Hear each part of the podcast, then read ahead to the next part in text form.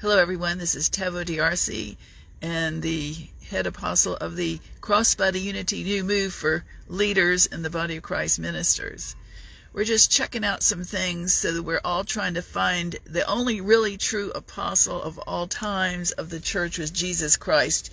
Who and what was he organically before we got a hold of him, the world and the media?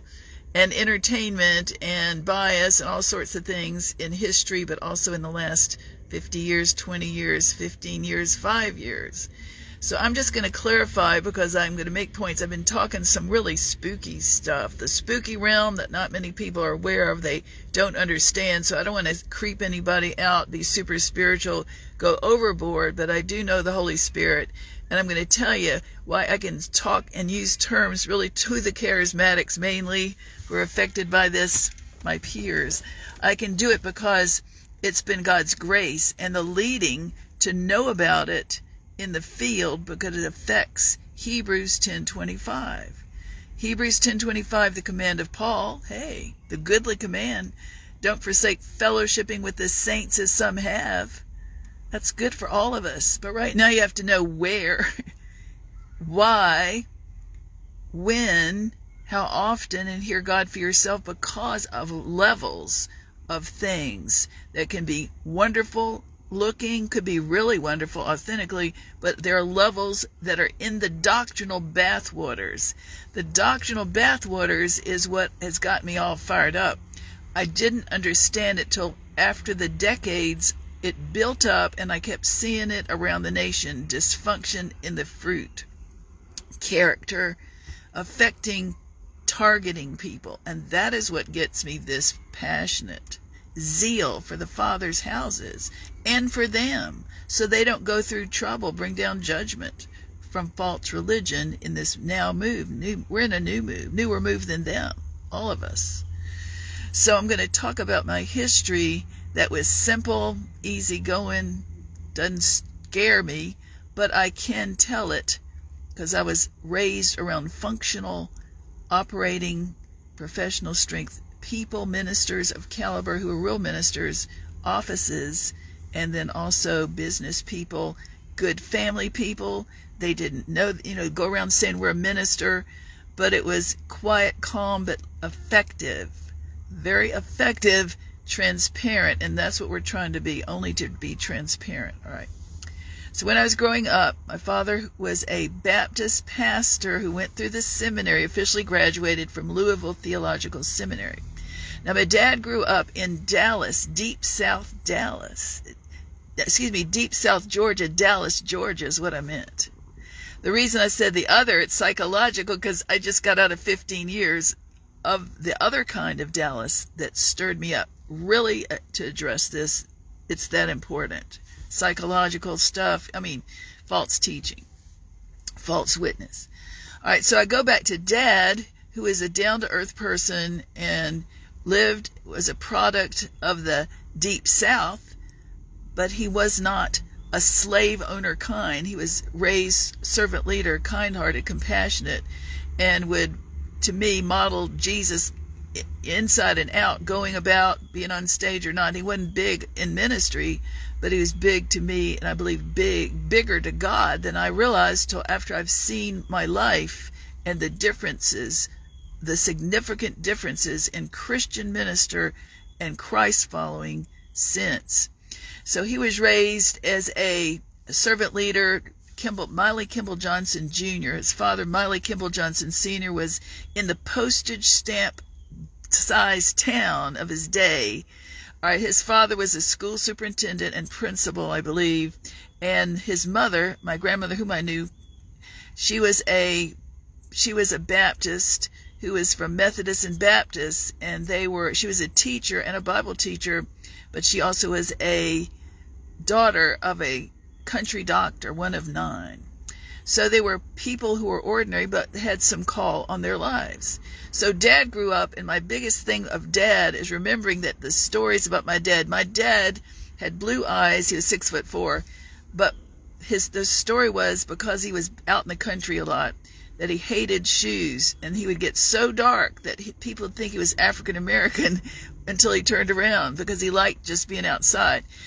Dad would be is my role model for now for me to try to live up to that standard of relating to people respecting all colors all faiths being a genuine person not easily ruffled not accusing not biased but just down to earth and chatting. So i i picture dad as just affable amiable but quality not pc and he'd go to the store. When i grew you know when i came along we were up in virginia and so he'd go to the store. I'd walk with him as the firstborn. I was eight years older than my sister. And I'd watch him. I'd just be with him and I'd see how he interacted with the grocery clerk, at the barber shop. Wherever he went, it was just the same person. And that's all colors equal. That's what I refer- I want to be like. All right. So I didn't put he didn't put on airs. And he wasn't country. They were educated and they were white, but he wasn't a colonial. I don't know where that comes in in our society, but mom was different. Mom is, they're both in heaven. So mom was raised in a more patrician, but still Christian and equal. Everyone's equal. And they were more formal and more, I guess, business like than my uh, father's family. And she was from Birmingham, Alabama where at one point my father, my grandfather Augustus Taveau Simmons was the side, French Huguenot side, but mom was raised more uh, colonial and more regally, I guess you'd say. So she had the more matriarchal streak, which could be pretty tough. And I learned from that. I thought, that's not what I'm supposed to be as a Christian, as a leader, as a person. So I learned from that. Now, mom had been called, they were in society, so to speak. And so before I came along, and so mom had given up being a debutante and being presented in society in Birmingham before I came along. So when I came along, I wasn't raised in that. I didn't care to be, dad didn't care about it. I don't care about it. So mom could tell me, wanted to tell me, she tried to tell me her lineage, whatever the family history was, when I had met Jesus as a Jesus person right before college coming up with healthy people. No abuse, no accusation, no racism. Never heard anybody talk ugly in my family or accuse anybody or gossip. So they were trustworthy. So the whole family was like that. And they believed the Bible. But they weren't Bible thumpers and they weren't Bible beat down artists or fundamentalists. They had fun. We had, uh, when my mom and dad, when I grew up and was about five or so, my aunt, who had been a an Episcopal rector's wife, more formal, in Birmingham. She had four children, and the man committed adultery. The, the rector did, the Episcopal rector. And so we went down and drove down and got her and the four children to live with us in Virginia, outside of Richmond, where dad had a church, and they taught school had a church. So when we went down and got the four children, my cousins, I had playmates because I was the firstborn, the child, you know, of eight years, and that was good. But my aunt was sick. My aunt had been through a lot, so she was sickly, and she brought with her her African American nurse, which was like a nanny, but really a nurse, you know, just being with her and helping with the children, and a nurse. So Helen lived with us. So Helen and the four children and my aunt lived with us in in Virginia and I got to relate. I got to know Helen as part of the family. I got to know black and African American people as part of the family, and we laughed and we had. And my dad, I'm going to say this, my dad was, you know, Baptists are teetotalers. They were teetotalers, you know. They weren't strict religious, but they were like just didn't. And he didn't smoke, of course. So I remember Helen, who lived with us, part of the family, that she dipped snuff back then. Back in the day, she dipped snuff. And her favorite snuff was buttercup snuff. So one day, Dad said, Let's get in the car and let's go to the country store outside. And I, we're going to get Helen's present for Christmas. So what he did was he got her a big pack of buttercup snuff. Now, see, that is love. That's how I lived. That's how I believed. When we were when I was grown enough to listen, you know, to hear as a kid, we had a house. My mom did not like to be in the center of st- stage. She didn't, and I don't either, really. So mom didn't like to sit at the front pew as the church. She liked to sit back, and I would sit with her. but she didn't like, they didn't gossip. I didn't even think of that. So mom had, mom and dad and I, the family riding out of town to go get a hamburger in the big city of Richmond. That's what we did on Fridays a lot. So after the work week, we were headed out of town, and I remember my mom was like five or six, and I heard my mom say to my father, Let's go out the other way. Let's go out the other way, the other exit of this town. And it turned out that the reason was she said it's those church people. We have those church people. They sit on their front porch and they watch who goes in and out of the town and talk about them. Maybe that's where this comes from. I do not like. I do not want to know gossip. I do not do gossip. I've had in my time, because I've been in ministry, a lot more than people than it looks like. Dallas was the real reason, you know, things that went on. But before that, I had an office and helpers, and I, you know, was more in a active sense, formal sense. So I had a guest visitor back in the 90s, and it was an evangelist who's going to hold a meeting at my at her office. So he he stayed up in the office and I had a home, you know, married and everything in Midlothian. So he was in the office, but when I would go to the office to work, this person, this male evangelist, would start to tell me the juicy dirt, the really awful trash on everybody that you'd ever heard in famous Christian ministry. I do not like that. So finally, it was so bad I made it my rule not just three times you're out to do that. From after him, two times you're out. I don't do that. So I have a very strict policy, and I don't believe the. I believe the Bible says don't believe the evil report. So I don't believe that. So I am not moved by that, and I don't allow it. I also caution people in Isaiah 11, 2 and 3, the picture of the coming Messiah, Jesus, the Christ, the prophet. He was filled with all of God's seven spirits, the book of Acts, in, in simple form.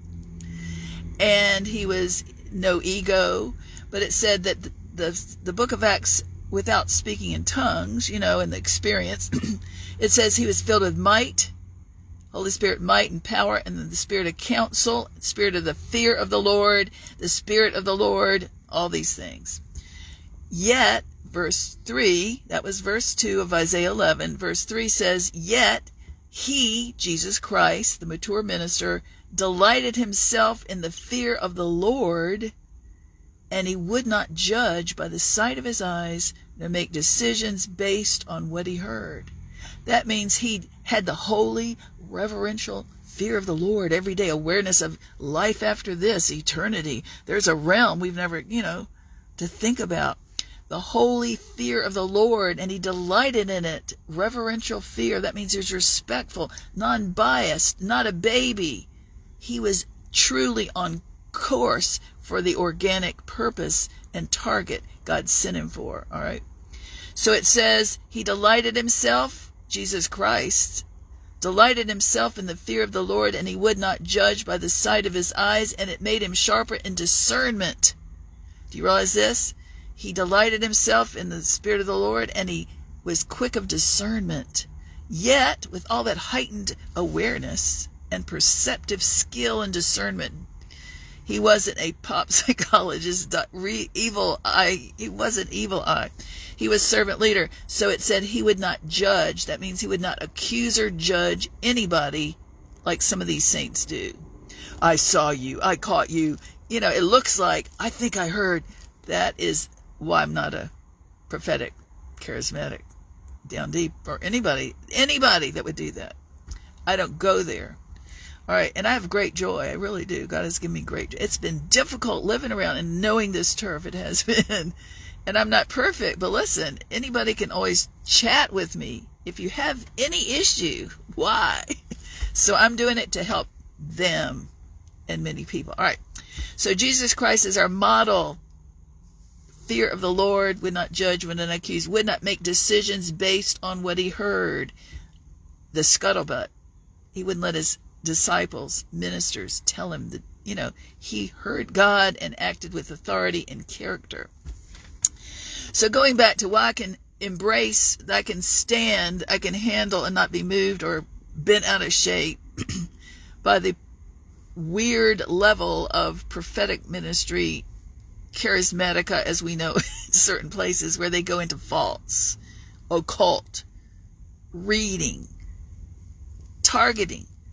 It is so, so vomitous, so bad that one must correct for the sake of Jesus Christ and the sane people and the people who are not in the false doctrine, so that the Holy Spirit book of Acts will be repopulated, revived, rekindled uh, without turf owning, without this, without, you know, we've gotten in the age, we know we're in the age where everywhere you look, they're saying, oh, they're occult, they're witches, they're on TV, they're doing that, they're dressing in red suits. It's, we're immune. There's Harry Potter. There's all this stuff going on. And we've heard it decades. That's the world. But why? That's the world. Well, let the world's going to be the world. Why is the church doing it? These churches are foolish. Paul said, foolish Galatians, who'd put you back under the law? I'm a Galatians 1 1 and 2. I'm not under shepherding. That's a lot of this movement, shepherding movement. Western European Levitical patriarchism, matriarchism. All right. So it goes back to before this. On the journey up, I was in, wasn't like this. It wasn't charismatic. Nobody's Pentecostal, charismatic, spirit filled baptism until later we got in the Holy, I met the Holy Spirit at 20 in college, off campus at a praise and worship, but it was not like that. Nothing was like that till the I guess the late 80s and 90s, but really worse in the 2000s, a lot more. Never this savage, never this dark. Okay. So, we're putting an APB out this to pray on this and to work on that and to really repent from this. Okay. False authority is a big deal. There's false teaching, but false authority goes right with this if it's subliminal occult. All right controlling witchcraft. Many things to say, many points to make. One I forgot to mention my term of the teaching term is doctrinal bathwaters. You walk in, here's the definition of the doctrinal bathwaters. When you go to a church, an assembly, a gathering, a house, or you're, you know, a ministry cell group. All right, you walk in and you survey because you don't want to be fooled. You look around. Are they polite? Yeah, they look polite. Are they biased? You can't tell yet. Do they have any? I always say, are they diverse? I always look. If they're all one solid color, I'm not going back. But if they're diverse, at least they're trying one or two or three or five or more, I'll be happy. You know, I can stand it. All right. So then you think, oh, the music's good. They seem to believe the Bible. That's important. They seem to know Jesus Christ is their Savior. They seem to believe He is the way. That's important. That's Ephesians common doctrine, the first one. They got to do that if they're really saved. You think they're really saved. So you do your proofing, and then all of a sudden you start to think, I can go again. I'll go again. I'll start to support it. I love them. I really liked it. The music is great. The worship is wonderful. After a while, you pick up on the on the way the leaders treat and think of people of life and of their doctrine, and if it is a quote cultish spirit, good old boy, in crowd, out crowd, clique, if it is a system, if it's hierarchy, if it is spooky, it is people are reading people to manage them psychically. Psychic reading, which is spectral evidence like the Salem witch watching trials. You can Google that. That type of thing. Shepherding came in when I was in, in 1976 really 1976 god had called me to uh, to study the body of christ on to know the doctrines and the lifestyles to know the different kinds of movements and he, i didn't know i'd know all this. I didn't want to know there. I'm letting you know how i knew it. But he said Taveau as a jesus person baptist i knew i had the holy spirit the book of acts but it was gentle. Bible. All right. And so the lord said you're going to study i want you to study the body of christ It'll be black and white, males and females, know their doctrine, their red flag buzzwords, their pet peeves, their music, and their and one day I'll have you build bridges of understanding to the body of Christ, and that's what this is. So I had no bias. Nobody in my family was against anybody. Nobody said, you know, Pentecostals or we're looking down on charismatics or I don't know if they were called charismatics back then, but you know, they called them you know, they were spirit filled Pentecostals. Nobody had a bias. You just didn't do it. You know, you didn't know about it. So I was open. I've always been open because I like differences. I like enjoy. I celebrate the different kinds and looks and vibes and qualities of the body of Christ, males and females, speaking in tongues or not. Well, I had the Holy Spirit and I was curious about it. So God led me to throughout to make this my major topic that I found out good, bad, and sideways and dysfunction. Right now, I think the general population of denominationals is so much more loving, honorable, respectful. I don't know how biased they are or not, but I've been, and black ones have been, always been nice to me, nicer than the white ones that speak in tongues. All right. Not everybody, because there's always a remnant, and the remnants are out here. Up where I am right now, there's a lot of remnant, a lot more remnant, black and white, in the spirit field, and that has been a gift. A lot of people. All right. So it's pockets, sub pockets, and subgroups. Well, the doctrinal bathwaters are if they are the kind which I found out about in the prophetic that are behind the scenes targeting people and looking for witches. And they won't speak, they never confront. These people have never, ever spoken to me. That have, and even when I've tried, it was like, so I started to embrace it. I thought, wow, Lord, there for the grace of God. Go on. So, two things. One, when the Lord led me along this journey, He said in the 90s, when I started to stumble across more prophetic, moving in the gifts, not all, and I was sent to Florida, Dallas, Charlotte, before coming up here to live, and Tulsa many times. So I can tell you different pockets of different flavors with different groups. You know, different Christian communities have a different feel or a different emphasis or a different flow or a different tug, whatever you call it. But along the way, God had put in my heart, He said, Taveau, if I ever have you, if you ever come across things that hurt people or hurt yourself or hurt people or my good name, when you go, when I send you, because I was never going just to go. I was led of the Spirit like Enoch, slowly, time consuming, had life going on, other things I did one day in, one day out. If he said go, I went. If he said don't go, I don't. If I go to a conference, yes. And I would ask people to go with me. Irony. Irony. I would ask people, Mom, can you go? Sister, can you go? Friend, can you go? Can you go? No, we're too tired. We're, we don't want to go. We can't afford it. That has been why I ended up like this. Because I'm a very creature of love. I enjoy people. All right. God needed this sign as a type to trigger this, what I'm telling you now, and I never would have dreamed it. It's the boys' club in ministry. It is. Because I deal with men all the time. Men are great. Not all men are. It's the doctrine and the belief set that makes it a boys' club of cronies or whatever. Bias, control. Not everyone should be who looks like them is one, but not even not all who look like them are not them.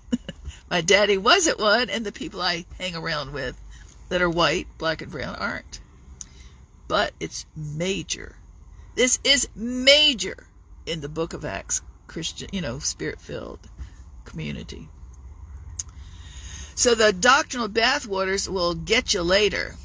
If they if you don't know they do it and you're going there and you think you're innocent and all of a sudden you realize this is they're gossiping and they won't confront me. They're they're reading me, but they never speak. Then you look at Paul, you got to know your Bible. 2 Timothy 3 1 through 5. If they are lovers of themselves, they really, you know, weird stuff going on. Read the character fruit. Make sure you're not doing it or me, but then get out. The second one would be if they're Pauline command to balance out the Hebrews 10:25 command to go, you better watch out. The doctrinal bathwaters and that could be in life, you know, secular as well. I always thought it'd be secular. I didn't know it'd be this. I didn't think I'd teach Christian stuff, you know, like this. The other one would be Pauline commands First Timothy 6 5. If they measure you by your money, that you are not blessed, they call you not blessed, the leadership, because you don't have money like them, get out. We have. All right. So there is a level of discernment and direction you need to know, but it's an inward thing that God has to uh, reveal. If why would you be careful about dysfunction and taking your family, yourself, your children. Why? All right? If you get a bath, if you draw a bath, put bath water in your bathtub, you get in there and immerse, and you don't want any hidden particles, viruses, fungus, poison to be in that bath water. It would be invisible and you wouldn't know it later. It could ruin you. All right. So you get in the water, you get out, and if something clings to you, this is my what I learned. I haven't ever, ever been around anything like this if it's in the bathwaters, it's emotional. It affects your soul, mind, will, and emotions. It could affect your spirit. It could affect your salvation if they're off the Bible, you know. But it's the spiritual realm. So you get out, and something, if something foul, false is in there, it will cling to you invisibly, subliminal. If they're targeting you and you didn't know it, you don't fit their type. You're not their stereotype pet if they have an evil eye, if they're self righteous, if they word curse you. Word cursing has been the worst. It's been a nightmare. Why? Why? Because they won't speak to you. what does the word say? 2 Timothy 3 1 through 5 lovers of themselves. They won't relate. They just like to be superior. All right. So if they're reading you, the issue is the word cursing that means targeting you, saying you're a witch accusing you of being a witch, accusing you of being a warlock, accusing you of being of a Jezebel, an underminer, having baggage, male or female, black or white. Why? Because they've never talked to you. They refuse to Matthew 18, 15, confront meekly, Galatians 6, 1, talk to you privately. They'll jump you in public.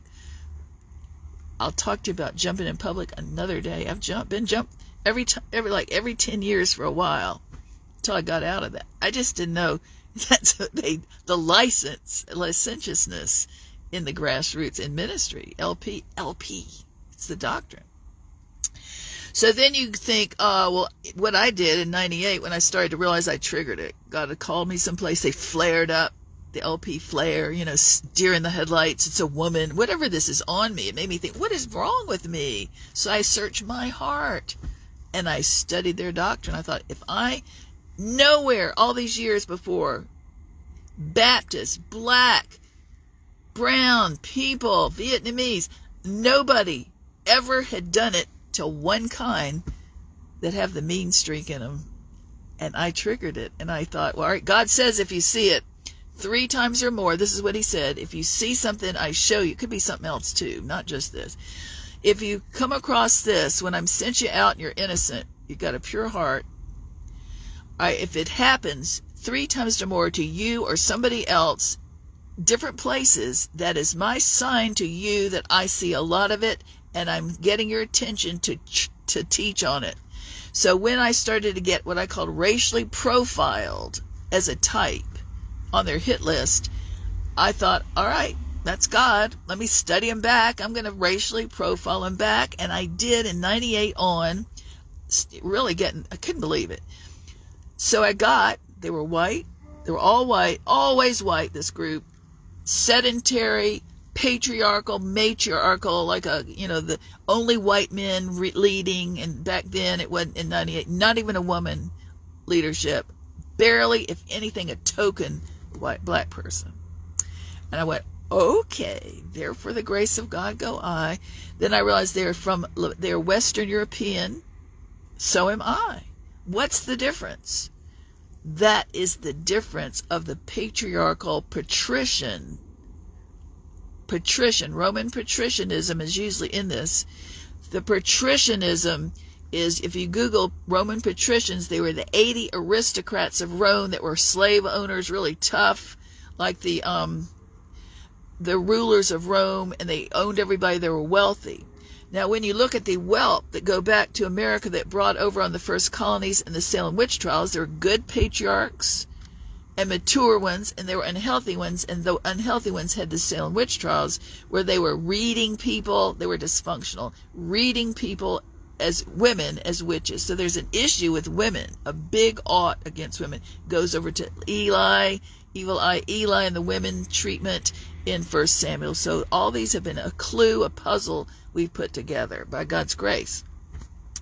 but I'd never been around people going into the occult, which is a giant red flag for movements and people and, and offices. So here, if you take your kids, if you have a marriage and you're in the wrong kind of doctrinal bathwater, false religion, or they're fault finding, or they love drama. A lot of these people must be raised abused or something. I didn't. I wasn't raised dysfunctional. So you go in there, you're cheerful. That stands out. Maybe that triggers them because I'm cheerful, pretty cheerful. But anyway, but then you think, well, what's going on? And you notice the drama. There seems to be always dark mystery, nobody speaking, intrigue, emotion. It's too much. Reading people leads to drama. It's a lack of relationship. It's smug. It's hearty, but it's spooky and evil because it's not relating 1 John 1 7. When we walk, if we walk in the light as he is in the light, then we have fellowship one with another, not a selective, I'll be nice to you and hate you. That's bad. So we are calling this out as false advertising. These people are guilty of taking the name of the Lord thy God in vain. Anybody's got a Second Timothy 3 1 through 5 fellowship fruit?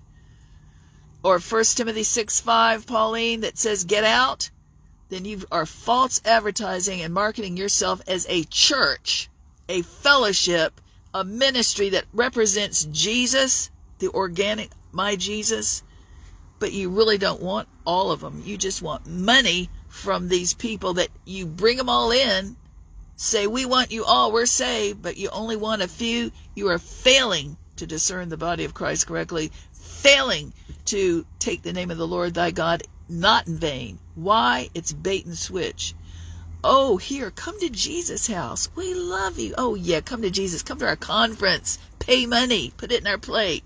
But when they get there, it's a tribe that is hostile, reading people, occult, witchcraft, sizing you up to think by your temple, sizing you up, you're too, you're not the right one for us.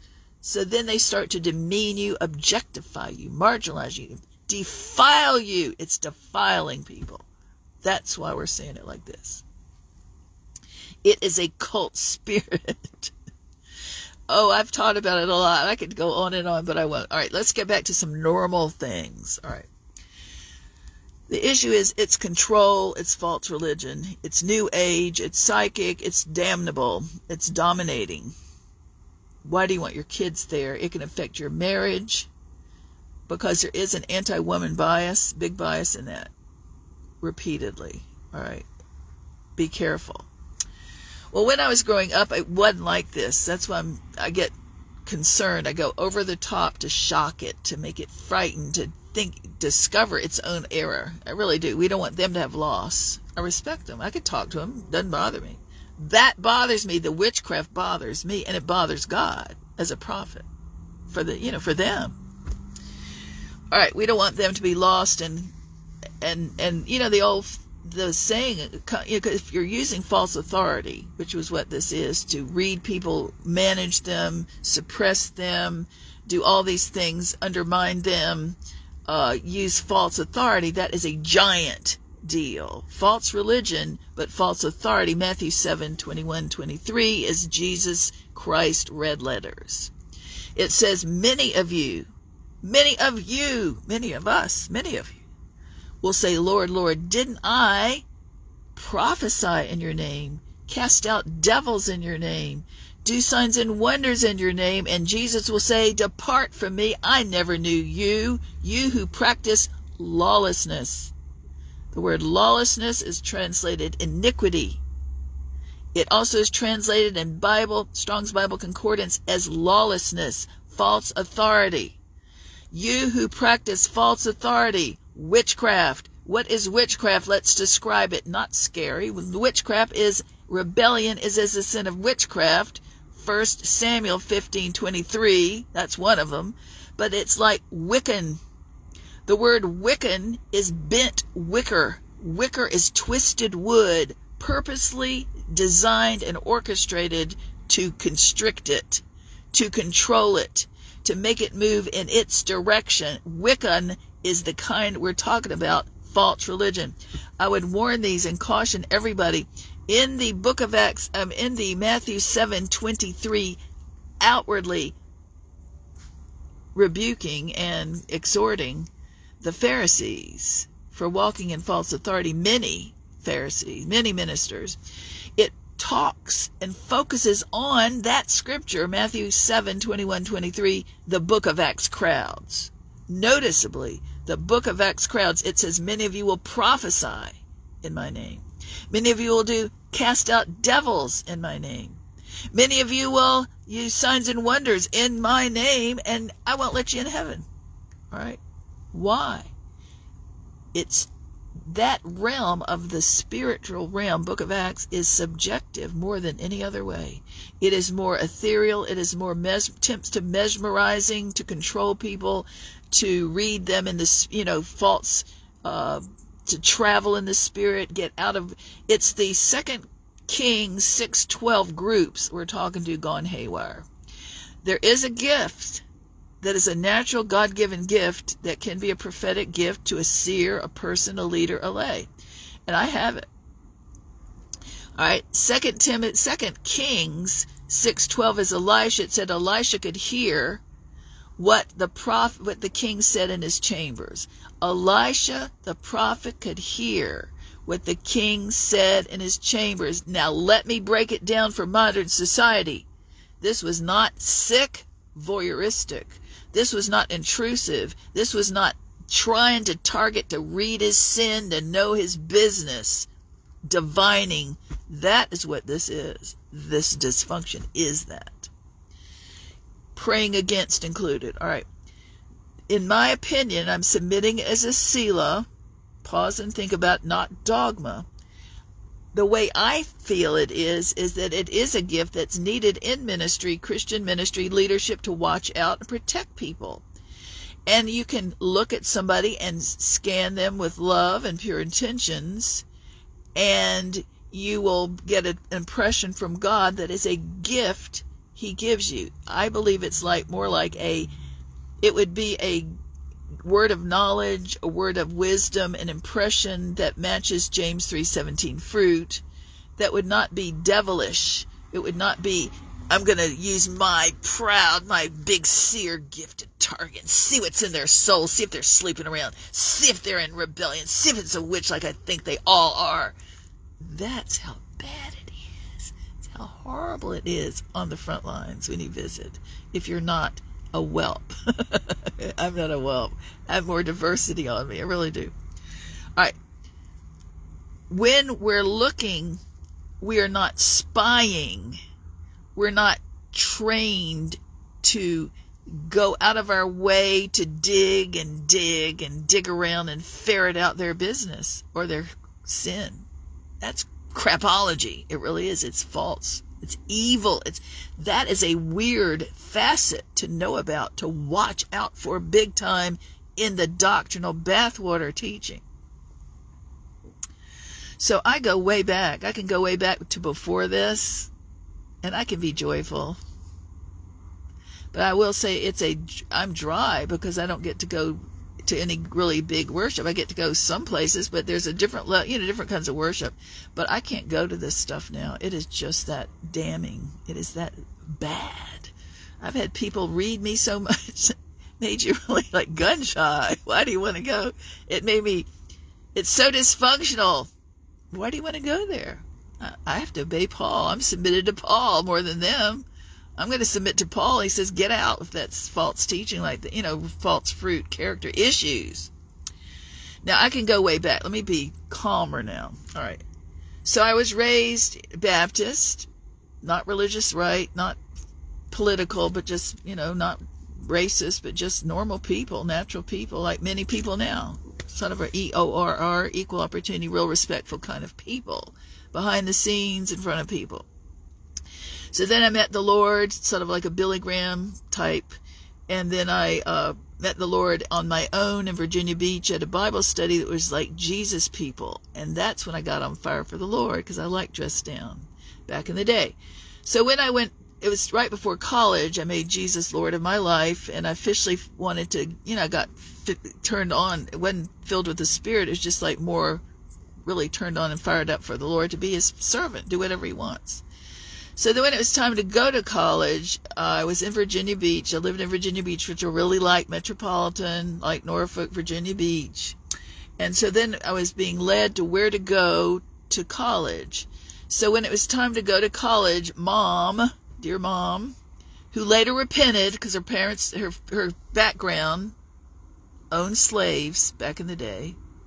You wouldn't know it. But anyway, she repented. We are with in the 90s. She and I went to this group because I had been repenting with pastors, black and white reconciliation for you know a long time. But mom officially went with me and repented for all of that. And I repented. You know, you can't do anything better than that. You can't do it. You wouldn't do that yourself. So mom, mom um, was more matriarchal than I am. And so she wanted me to know before I went to college, her loving daughter, firstborn, she wanted to fill me in all the pedigree of the family, of society. Now, her mother, let me say this, it puzzles me. Mom was tending toward that, but yet she could laugh and have fun and smart lady and everything. But her mother wasn't like that. Her mom was like a servant leader like this. And my aunt, her sister was like, so I don't know. So one person at a time, and I had to forgive my mom a lot because she was very intrusive. She was very controlling. You know, that made me so careful about not being that way and not being a female who controls, who needs to do that. Mom, people, you know, you have to forgive people. They don't know what they do, and everybody's got their own personality and their own blind spot, and so do I. So do you. So I forgave mom. I have to forgive myself. You forgive yourself, forgive everybody on your group. But dad was the place that I could say, I want to be like that, you know, even keel. And we had good times. We did have a happy family, really did have a happier family than most by grace. Well, anyway, so I got before I got filled with the Spirit, I went to college, and my mom wanted to tell me all the family stuff, my name. All I remember, I didn't, I didn't want her to tell me. I thought I do not want to know if there's anything elite. Now, see, her grandmother wasn't like, her mom wasn't like that, but mom had that on her, and we forgave her. But the issue is, I thought I don't want to be filled because I was a Jesus person. I knew Jesus. I don't want to be filled with that. I don't want my hard drive so I didn't let her tell me, so I really don't know a lot about my, my personal, her, her side of the family, their side of the family, except I do know that Taveau is coming down from Taveau Church, the French Huguenot, uh, on my dad, her, my grandfather, Augustus Taveau's side. And so I do have it on me, and he, my grandfather, had a lot of, he founded a lot of insurance agencies, maybe seven, or, you know, uh, in Alabama. Other than that, I never knew either grandfather. My other grandfather, dad's father, died in Dallas, Georgia. I just saw a picture of him. I knew up until I was three, my grandmother, I mean, my mother's father, A.T. Simmons, Augustus Taveau, but that was very rare, you know, a glimpse of him in my childhood memory. But people were even keel.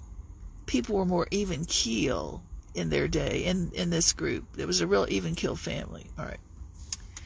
So when I went to college, after the Jesus People uh, movement had started, which is me dressed down, and then praise and worship started.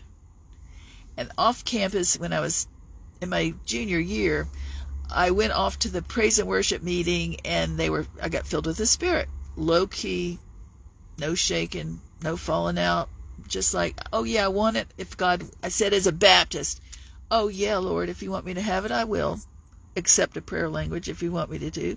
And he gave me like two syllables. That's all it was. I thought, all right. And the man, that young man that was my friend, you know, he led the InterVarsity Christian Fellowship, told me about it, which is evangelical back then. And so he said, if you want it, I'll pray for you to have it. I prayed and I said, Lord, if you want me to have it, I will. And he did. I got two syllables and I, he said, well, just practice it. So it was later that I understood more about it. Now I love it, but it's very practical. It's only made me have more deep and, you know, to, to stir me up, guide me, and also give me into ideas, you know, revelation, that's the word.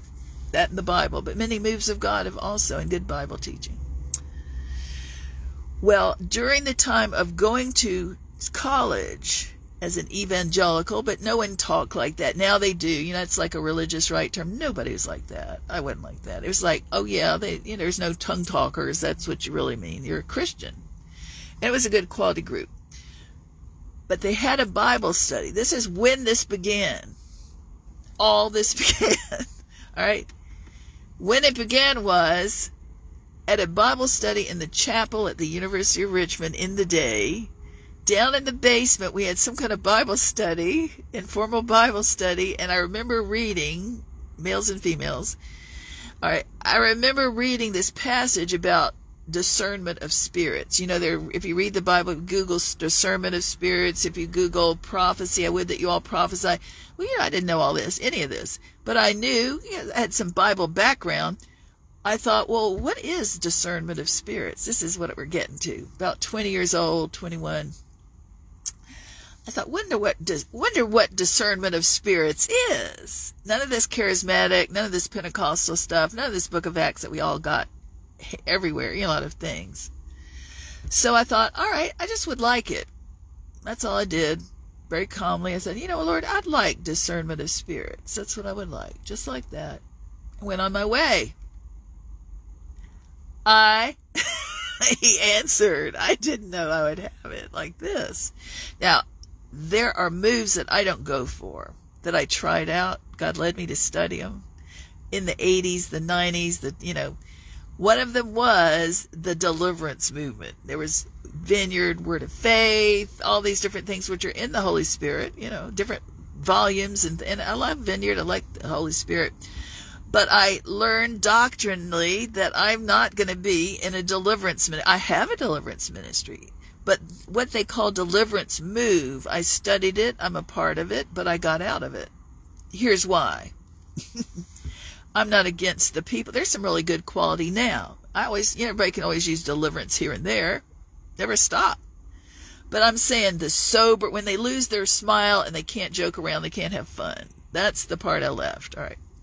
So I believe in God delivering, you know, and all that. But the deliverance move, as I recall, it was like this in the 80s and the 90s. They got so super serious, they never quit looking for a devil. And that's when I quit.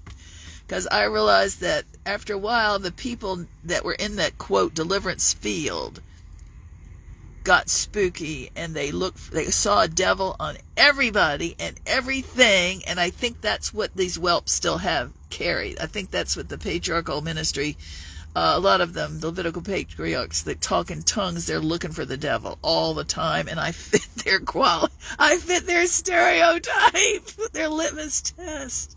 So right now, when they do that, I know it, and I'm just gonna. All right, I'm studying what they do to people. This is what they're doing to all these people, without speaking to them like they're inanimate objects, like they're its like their thing. When I was in Dallas, I realized how bad it is because I was never until DFW looking for fellowship, looking for a home, looking to affiliate with men. You know what I mean?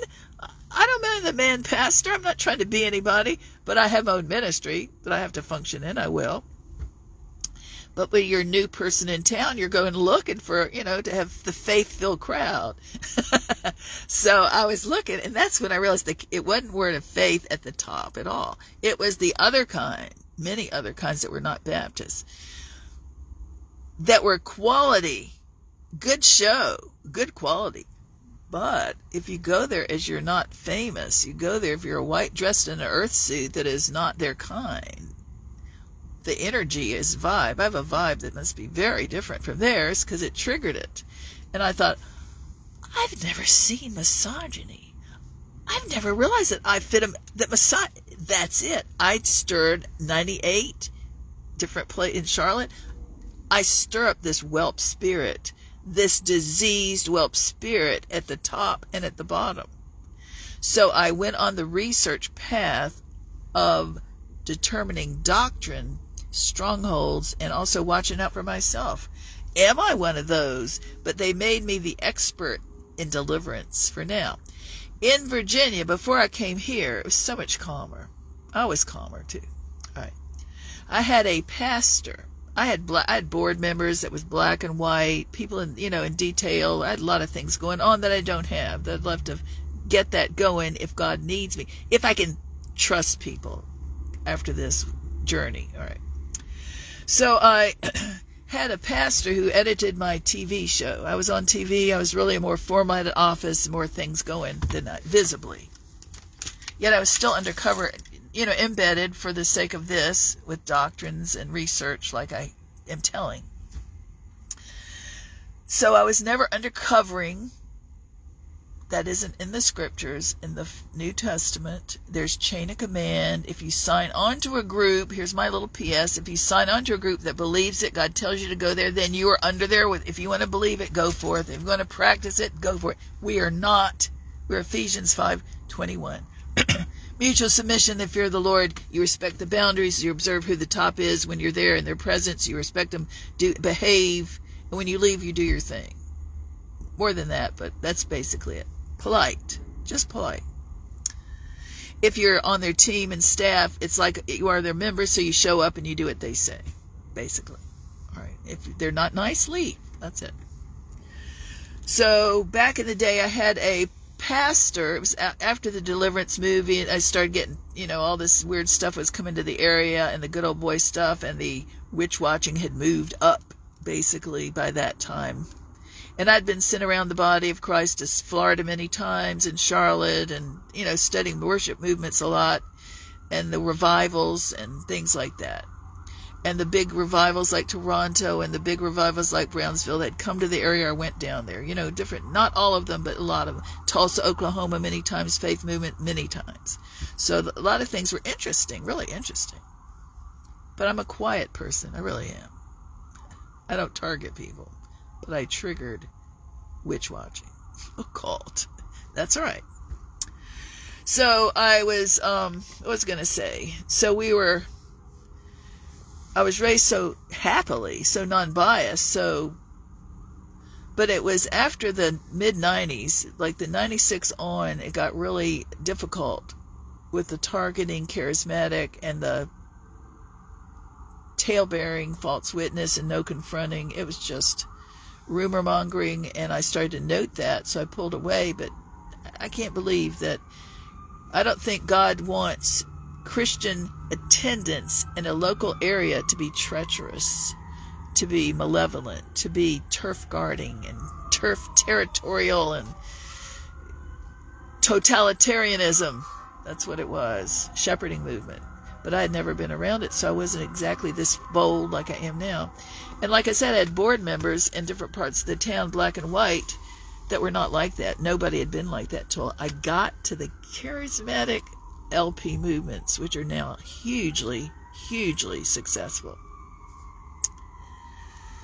The issue is if you have a bone to pick, from what I've been through, ask me. Ask them. Just make it on your list to dig out your old scripture, submit to God's whole counsel, you who are submitted, submit to it all, not your part, and go read Matthew 18 15, 16, make an appointment privately and confront people respectfully out of love. Part of love, professional love. Then meek, Pauline, Galatians 6 1, leader. If if they're really in sin and it's your business, they're in your chain of command in your church. Where nobody has ever done that to me, and I haven't been in their church, these who've done it, or in their fellowship, or in their chain of command, or their family. All right. We learn to tell you how to behave. All right. So then I thought, well, nobody's ever, because I'm watching you. All right. All these fault finders, all these gossip, I'm watching you. Let's see what you do. Will you talk to me or will you talk to them? No. Galatians 6, this is future church teaching. Galatians 6 1 says, meekly make an appointment, go privately, one to one, and if it, they are in sin, if you think they're in sin, you confront them to confirm it, and then you correct them meekly. And it says this to the leader you do it meekly, face to face, in a spirit of meekness in case the same sin gets on you later. Whoa. So we have a lot to talk about. This is not a family. This is not family friendly right now in these people. This is not family. This is turf. This is pride. This is owning. This is skill. It's authoritarianism, not servant leader. And that's what we're talking about. So I can go back and I don't. Let me say this I boast in the Lord. I would not have made it without Holy Spirit, good Bible teaching, Word of Faith, Baptist, missionary Baptist, people who've blessed me, Pentecostals and the Holy Spirit as well. You name it, I can find somebody, something really good. TV ministers, really. Even ones you think are not. Even, Listen, I was there before all this hoopla, fanfare. So we can bring it down and balance it to make it a Holy Spirit, Bible, powerful, anointed authority without cruelty, useless mayhem, toying with people's lives. what I found is that a lot of the big boss ism, the current waves of big choosing to be the big boy, the big boss, the big woman, the big man on campus, that has produced a failure to really love and show the true decent side of community and gospel gossip excuse me the community side of a safe transformed community it's now about society big i class systems it's not diverse now i know in african americans you can have your issues too believe me i know but i've never had anyone jump me never one spray me out. I've never, they've only been respectful to me. Every one of them. All right. I have been jumped. I have been just shown up and been jumped with no one to dialogue, no one knowing me, no one, because it's a random religious spirit. It's a demon in some of these churches. It really is. And false authority. Pride in their authority. I had one, I'll tell you again, I had one in Dallas, my last time, the big one. I walked up in 2010 to a famous church. I was grieving. See, every time this has been the worst, it is never, when I have felt like I needed God more than ever, I needed the power of the Holy Spirit to make it. I needed it because I'd been abused, I'd been cursed out in private, I'd been all this stuff. I lost my mate, and I was like a widow, grieving my marriage. I really was because I didn't have any voice and I forgave him, but I loved him. All right. So there I was, a stranger, a newbie, coming in to get in the presence of God. So I went to a famous charismatic group, white group. They're diverse. I wouldn't have gone if I didn't know they'd be diverse. You know, they always had two or three, and people are trying, you know. So I went, and I was after the service, and I had been a nice service, and the head whelp, turned out well, was not there head prophet, which I'm not going for the prophet, I'm going for the Lord. so I thought, now's a chance, and I dressed up that day to be official because I'm a minister, 45 minutes away. I drove over there and I went to the service, very nice service, and it was the brother of the head person. So after the meeting, I thought, well, I'm an official minister. I'm going to go say hello, introduce myself, and we'll be part of the family of ministers in town in case there's a prayer need, you know, behind the scenes can I meet with somebody and set up a relationship with that ministry? So I went down to this uh, when it was, you know, at the time of a service, it's over and it's quiet, nobody's there, and you walk up to the front very politely to shake their hand sometimes or say hello or say what you want. So I went up there, it's perfect timing, and this man was younger than me. See, I'm watching. I'm always on duty. I'm always, you know, I'm not scared, but I'm always watchful. it's rightly so now. So I went down and I was going to say hello. I was about to say, I am. And the man saw a lone woman. I, I, I assess him. He, he sees a lone woman. There are millions of them out there. One more. He doesn't let me finish or speak. He grabs me by my wrist, very familiar, overly familiar. Doesn't discern I'm an office, not even a human, but just a problem. That's what it looked like. Which one? I don't know. I'm not putting that on him, but you never know. Just another woman, a little woman, which is okay, but you're learning. So he hands my wrist over to a white woman, a, a woman who's shorter than me, and who, because I'm five foot nine, and uh, then she is a white, turns out Levitical matriarch. So here's what happened. She he puts my hand, my wrist, over, overly familiar an office pastor prophet a pot. They can't tell, which is okay, but I guess it's weird. So he puts my wrist in her hand, and she has my arm in her hand, and I'm about to say my name again, and she cuts me off, and this is what it said. She says, You are not under spiritual authority, and God has sent you. I said, I am. I have a board, and I'm not. I was in grief. I didn't feel like this.